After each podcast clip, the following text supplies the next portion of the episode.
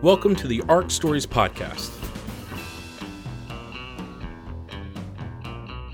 ARC stories are true, personal, and told in person at one of our ARC Stories events by the people who lived them. Our podcast brings recordings of those stories straight to you for your listening enjoyment. I am your host, story coach Chris Kinsley. Now, we're a little late on releasing this episode, and I apologize for that. For some people, summer is a time when things slow down, but for us, it seems to have only gotten busier. At any rate, I have a couple of great stories for you today. But first, I wanted to go ahead and mention that we have some great live events happening all throughout this summer that we'd love for you to be a part of. You can find out all the info on them on our website, arcstories.com. One of those events is actually happening this Saturday night, June 27th at 7:30 p.m. at Urban Standard, and we're doing something a little different for this event. The theme for the night is going to be do-over, stories from the vault. And what we're doing is we're bringing back some of our best stories from the past five years for which we've had bad recordings or that we weren't able to get recorded at all. Because, you know, now we have this podcast, we have a radio show, and we want more of our good stories to be able to share with all of you, our listeners. So I'm actually going to be telling at this event along with many of our ArcLight All Stars, if you will, and I am extremely excited about it. Well, in honor of that, I thought I'd bring you two stories from our very first event ever, but that won't be featured this Saturday. The recording for these are not very good at all, but they're wonderful stories and I know you'll enjoy them. You just might want to use some headphones so you can have the best chance of hearing them. Now, this first event of ours was held way back in October 2010, and our theme for the night was simply scary stories. Here's our first storyteller, Erin Eaton.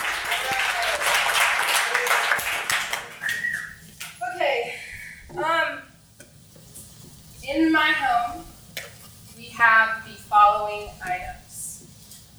A 40 caliber Smith & Wesson handgun.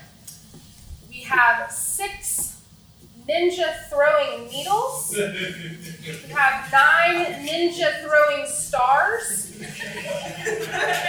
have a 24 inch uh, steel machete that's two feet long.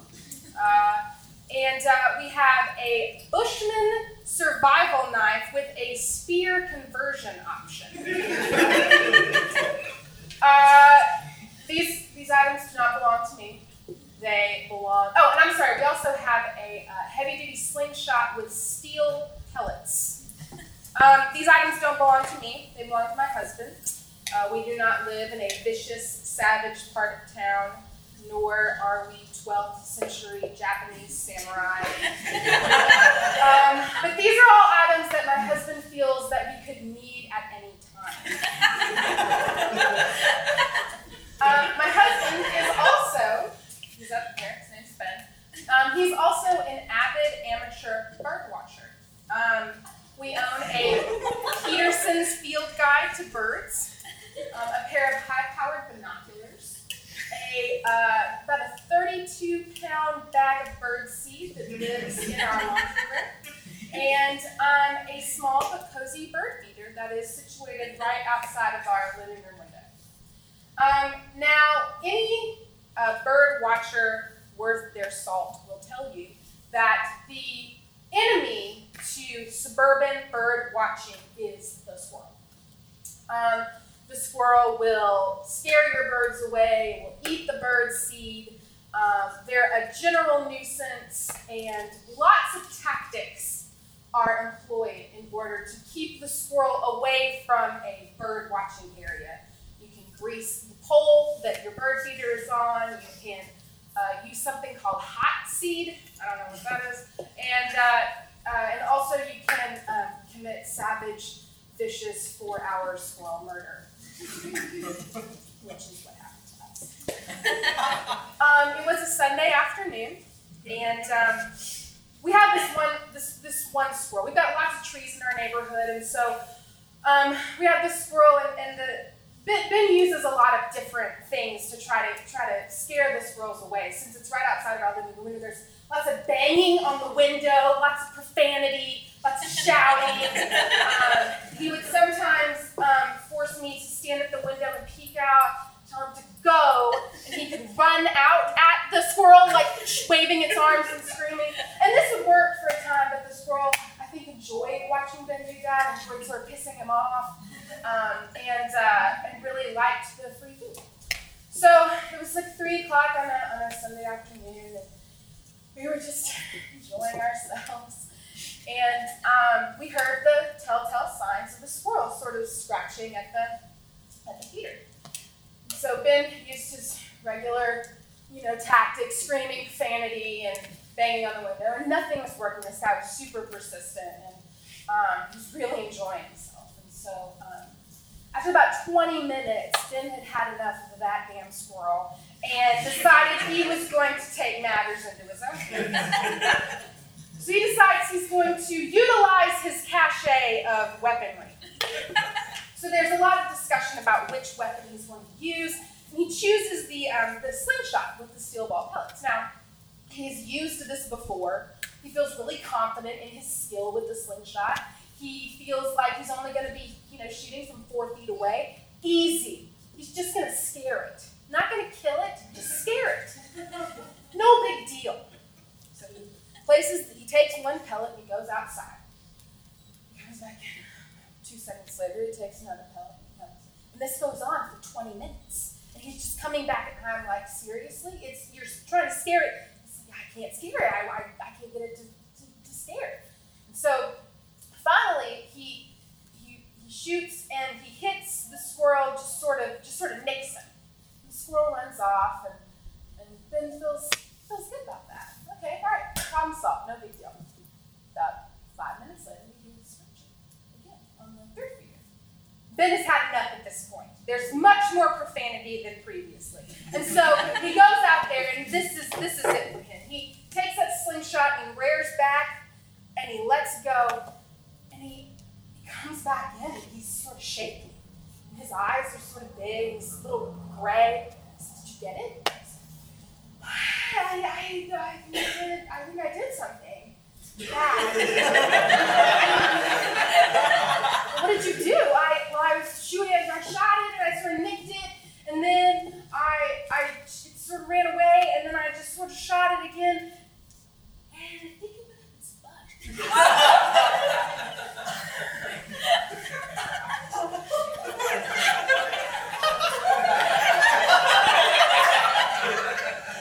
Well, where is it now? It's in the yard, sort of convulsing. So you've got to kill it now. It's being, it's like addled now. I said, oh, okay. Well, I think, I think that it's dead. I think it's dead.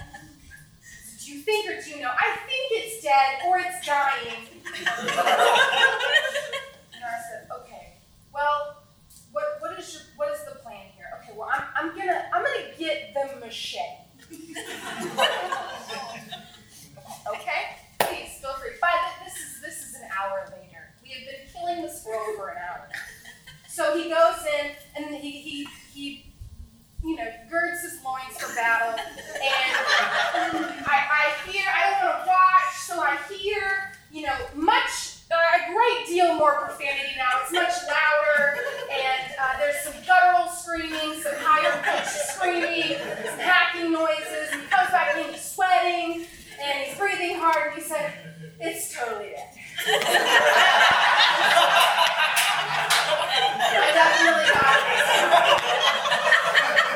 So what did you do? I sort of like beat it with the blunt part of the machete, and it's dead. I threw, I threw it in the woods behind the house. Like no big deal. I said, all right, well, let's just remember this object lesson for the next time we want to kill wildlife. Okay? So we think this girl's dead. There's no reason why it shouldn't be dead. It's got a steel pellet up its butt, and it's been beaten to death with a machete. So we go, we have dinner plans We go, we're sort of telling them, we're laughing about it. Feels sort of bad, but what can you do?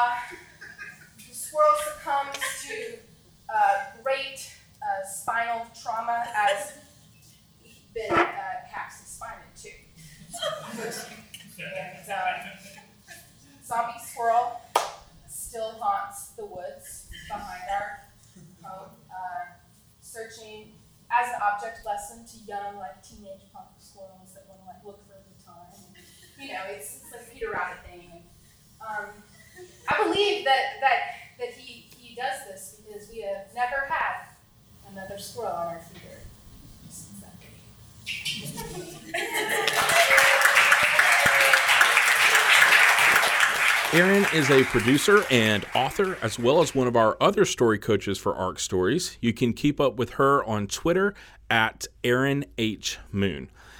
In fact, Erin will actually be telling another of her stories on the latest episode of our ARC Stories radio show. That show airs today, Thursday, June 25th at 2 p.m. and 7 p.m. on 90.3 WBHM here in Birmingham, or will be streaming from their website, WBHM.org. This next story is actually from our co founder and director. It's the first story he ever told, obviously, but remains one of my absolute favorites. Here's storyteller Taylor Robinson. Okay, when I was in high school, my junior year in high school, I did the stupidest thing I've ever done. In, in one day, I did the stupidest thing I've ever done, and I witnessed two miracles. Um, was spring break. It was the third day of spring break, and my two best friends, Michael and Chuck, are. We've decided we've got a got a day to burn, and uh, let's find something to do. So we decide today we're going to pop some firecrackers we have left over from last summer. And um, something else you need to know is I grew up in the, in the panhandle of Texas, where the land is very, very flat and the wind blows very, very hard, especially in March. An even bigger part of the story is this, this March was the ninth month of the worst drought that had happened in the panhandle of Texas since I was born. So you get all the elements. Horrible drought, very windy day. Me and my friends gonna go pop firecrackers. So my friend Chuck, he lives on the outskirts of town, um, and we decided we're gonna go to Chuck's Creek House. And the Creek House is just this little house that's down by the creek it's about a quarter of a mile. It's a, about a quarter of a mile of pasture that his family owns to his house. Um, this creek house is called the Creek House, which is a creek that runs by it. But this particular year, dead, no water because it's a drought. So we're out there. It's a very windy day, and we're popping firecrackers. You know, bottle rocket here, Roman candle here, this, that, blah blah blah. And it's so windy that we're having a hard time, as you can imagine, getting the firecrackers lit. And so we developed this, this system for getting the firecrackers lit where I would squat down around the pickup truck, the back tire of the pickup truck, and kind of make myself as big as I could. And Chuck would shoulder up to me here, and then shoulder up to the truck, and then Mike would shoulder up here, and we just kind of make this hole where we could knock down as much wind as we could, and we'd light the firecrackers. And we're popping, you know, a roll of black cats here, this, smoke on there, and then pull out of the uh, bag a flasher. Now, if you know anything about firecrackers, you know that a flasher is literally a white hot open flame, a white hot series of open flames. Like this, very bright, very hot. Yeah, you know, it's kind of windy, kind of dry. Maybe we should. Michael, give us the Powerade bottle. We're going to put it in the Powerade bottle and everything will be fine. Great, great. So I'm holding the Powerade bottle. Chuck is holding the firecracker. Um, and Chuck's got the firecracker, you know, right above the lip of the fire. You've all done this with Coke can. And we're lighting it, and we're sitting there. It takes forever. And I think in my head, God, this, you know, there's no payoff to this. We sit here forever trying to light these firecrackers, and then it lasts for five seconds, one second for the little ones. This is stupid. Why are we taking so much? We're high school kids. We're not junior high kids anymore. so, so I have this thought, and about the time that thought finishes, there goes the fuse is lit, drops it into the thing. I turn around, the firecracker, the Powerade bottle lands, you know, 10, 15 feet away, like out there in the middle of the sidewalk. And the three of us sit there and watch. And by the second flash, and this goes on for 15 seconds, by the second flash, the Powerade bottle, gone. No, just melted. Gone, laying on the ground. And so this open flame, hot open flame, and catches the grass on fire, you know, and we wait for it to end. And then all three of us run over there, you know, to stomp out this little grass fire that was about this big when we started running over there. By the time we get to the grass fire, remember, it's windy, 40 mile an hour winds on, in the Tornado, Alley. We get over there, we start, you know, doing the thing, trying to put it out. By the time we get there, I mean, it's big. It's this big. And we, we're not going to get this thing out with our feet. So Chuck, quick, Chuck runs into the creek house, he's going to get a bucket of water, um, and Chuck runs off, and we're like, okay, cool, and I just sit, sit here and Chuck get back to the water, you know, I don't really think about anything. And then this thing takes off, just with the wind. And this fire is walking one foot a second, just, just, just and it's just moving, moving, moving. And I have this vivid memory. There are a lot of vivid memories that I have of this. But the first one is I hear the screen door slam to the to the creek house, and I turn around and I see, like in slow motion, I see Chuck come around the corner with a five gallon bucket of water. It's got maybe a gallon of water in it. And he stops. I mean, he comes around the corner and he just stops, freezes, and his mouth dr- drops open. I'm already, oh, we're dead. Michael's standing right here, and I turn around to realize that this fire has reached the creek and it is starting to cross what is the riverbed, a dry riverbed. Now, they tried to, they manicured the land out there, so they mowed it, but around the creek, it's kind of hilly, so they didn't. And there are these things around the creek that are like eight foot tall um, cattails. And if you know anything about cattails, if you've been a Boy Scout or Girl Scout, or any outdoors thing, the first thing they teach you about cattails is the little thing at the top is the perfect thing to for killing in a fire. So, that gives you an idea of what we're talking. We're talking about eight foot tall forest of dry, dead weeds. And this fire gets into that, and it goes 20 feet tall, and the stalks start exploding, and they, the pressure gets to explode, and it sounds like shotguns going off. And I hear Chuck, and we're all sitting there watching this thing just, cr- just this mountain of fire cross the creek. And Chuck screams, I'm to go call the fire department. We turn around, Chuck the pickup truck, drives off to the house. And the house is over there, but Chuck's driving on this road that goes all the way back. And Chuck leaves, and Michael and I realize at this moment, holy crap, we're dead. We're going to in so much trouble. And then Michael, yeah, that's what we're thinking about. And then Michael says, dude, it's, it's headed towards the house, Chuck's house, which is a quarter of a mile away. And so that was our cue. Let's get to the house. So we start running to the house.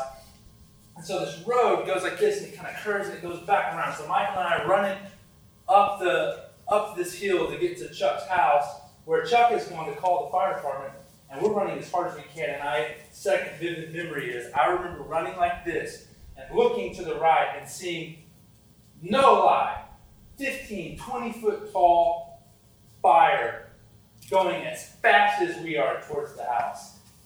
And and I'm, I'm terrified. I don't know what to do. It's probably 50 feet away from us, and I'm running as fast as I can towards the house. And it's so windy that the wind is laying the smoke down on the ground. It's not like, you know, smoke that goes like this. It's just laying the smoke down. And we can't see the house because there's just a wall of smoke in between us and the house. And we're running, running, running, running. Chuck is on his way back to pick us up, and he comes barreling out of the smoke because the road dives through the through the smoke, and he almost hits us. He slams and he almost dies. No big deal. We get back to onto, the house. Get it, and we, we all meet up in the in the garage where Chuck's mother is, and she's obviously visibly upset. She knows we started a fire. She's seen out the back door that there's a fire headed towards the house. They called the fire department, and we're like, okay, what are we gonna do? What are we gonna do? And you know, in movies, whenever they're gonna go get the bad guys, and they've got this closet full of guns, and they just start handing guns to people, and people go and leave. So Chuck grabs these rakes and hoes and shovels and stuff like that, and handing them to us because, you know, if you know anything about grass fires, you know that you pour, put dirt on a fire, then that puts the fire out. And so we think, great, let's take these, let's go fight the fire, save the house. Ah! we go out, we're out the, and so garage is on the lee of the house, which means the smoke is, is coming over the, and wrapping around the house, and we're looking out, and the, the fire is behind us. So we run out and, you know, kind of, Mike running this way, and Chuck goes this way, and we're going to save the house. And we fight the fire for, you know, a while, and it's in this moment when I realize, okay, there's not a lot of fuel here for the fire. It's just a bunch of little short grass once we get up into the yard. And so it's little stripes of fire. It's not like this big yard full of fire. It's just a little stripe of fire. And once it burns a spot, goes black and it's not burning anymore. So it's just this little stripe. and um, we're out there fighting, you know, and I have this feeling, okay, great. And the fire is kind of taking this stripe because the wind has just pushed it striped all the way across the backyard. And um, you know, putting it out, get this and that, and then um, I think, okay, we got this. We this is cool. We'll just have this under control. No big deal. Fire trucks can get here. No big deal. Um, and if you've ever been to West Texas, we've felt the cold front come in where it's windy tornado season stuff. There's just this feeling that comes through the air when a big cold front comes through where it's not that windy and then you feel it and the wind is a completely different temperature. And wind comes from the backyard and it changes directions. It's coming from over here, and it changes directions, and it starts coming this way, and it's hot, and it's smoky. And I'm thinking, okay, that doesn't feel right. And you can't see anything because it's real smoky. So Michael grabs me and he says, hey man, listen, the wind changes, it's coming towards the house, we gotta get out of here, we're gonna die, we don't wanna die in here. Yeah, great, yeah, let's go. Back to the garage, we start running. And to give you an idea of just how smoky it was, I run full speed into the trampoline, like stomach.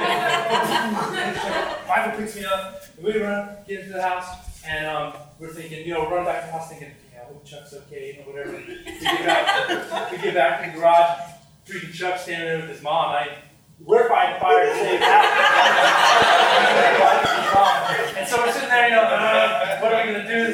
The house is about to burn the house down. And it's at that moment that we hear the fire trucks. And the fire trucks pull into the backyard uh, pull into the driveway and you hear it. We're sitting in the garage and we just watch the fire trucks pull past, past the garage, and literally this big, enormous fire truck parks itself in between the house and the fire and just starts doing all this stuff. Now, they got the fire under control in Chuck's backyard. Um, but it was at this moment that the fire was out of control and it started moving in all different directions. And there's tons of details that go into this, but I'll skip to the end. Um, 250 acres of West Texas land, a barn, a boat, a fence, a cow, and um, this lady had a rabbit. I think she had like a rabbit something like whatever. It crossed a two, it crossed a two-lane highway and it got up to within 10 feet of at least 30 homes that are on the outskirts of this town. Now, so we we stay in Chuck's house. He's got this big panorama, like a ranch panorama living room, where there's windows all over the place, and you can see forever. And on this particular night, the sun has gone down, and we're waiting around, and you can literally see burning embers golden, glowing uh, fence posts for as far as you can see. Um, we wait there, and you know what are what are we going? How do you respond? What do you do? Really worried about it, and um, the, the the cops come and they start talking to us and great for us. The cops really weren't that worried about it. You know, it's kind of what happened. Yeah, okay, you idiots don't do that, and they leave. No big deal.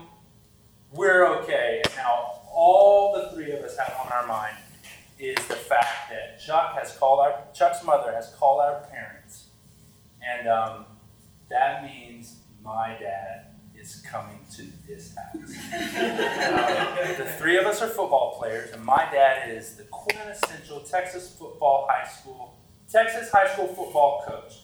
He's 6'4", he's big, he's overweight, he's got a red face from this blood that he takes. he's got little blue beady eyes. He's got a horrible temper. He's a lineman coach. Chuck, Michael's a lineman. Chuck's a safety. And like my dad is the joke of all the in like because everyone's afraid of him. You know this guy. That's my dad. Oh my God. Michael's mother and father are on their way, and my parents are on the way because Chuck's mom was talking about what the police said about insurance or whatever. Who cares? My dad's on. so uh, we're all kind of sitting around. We're alone for a moment. And like, oh gosh, what's your dad gonna do? He's so mad. Kill us. Blah blah blah blah blah.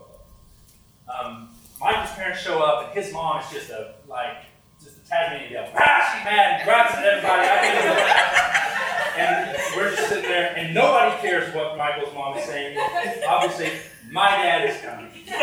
So um, they have this big, they have this big panorama room, right, where uh, you can see this big circle drive that, that runs in front of the house. And boom, this car pulls up into the circle drive, and that's.